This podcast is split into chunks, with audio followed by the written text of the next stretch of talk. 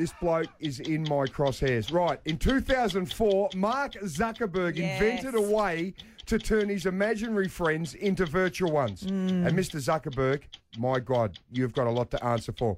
Now, Facebook is responsible for obliterating the self esteem of millions. It's like a wolf in sheep's clothing, Erin. This Mm. evil tool flaunts itself as a friendly ally that's opening the door to a world of social interaction.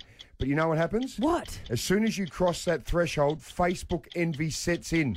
Suddenly, your three day holiday to the Riverland leaves you feeling incomplete. You know why? Why? Because your cousin Karen has posted pics of her Parisian interlude with Ponce Pierre, pre COVID, of course. Yes. And you know the two kilos you dropped and you were sweating your heart out with your PT? Well, you feel really good about it until you get on Facebook hmm. because you can't compete with the chiseled abs and the surgical enhancements that the buxom blonde from your spin class has plastered all over her page. Could agree more. And not only that, Oh, that buzzer means nothing to me.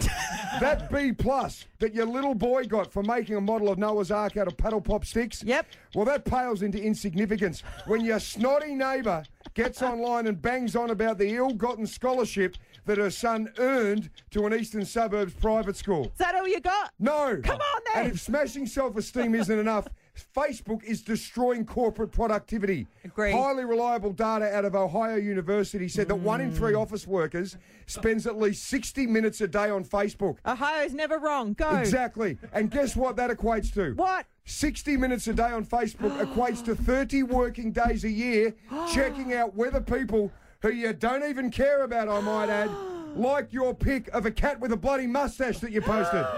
And don't start me on the oversharing because that is deplorable. I'm starting you. Nobody gives a rat's about your kale and goji berry smoothie. Nobody cares about the amazing burn that you felt after your body pump class at the next gen. And I can tell you right now, nobody cares if your status update has changed from days to mildly confused.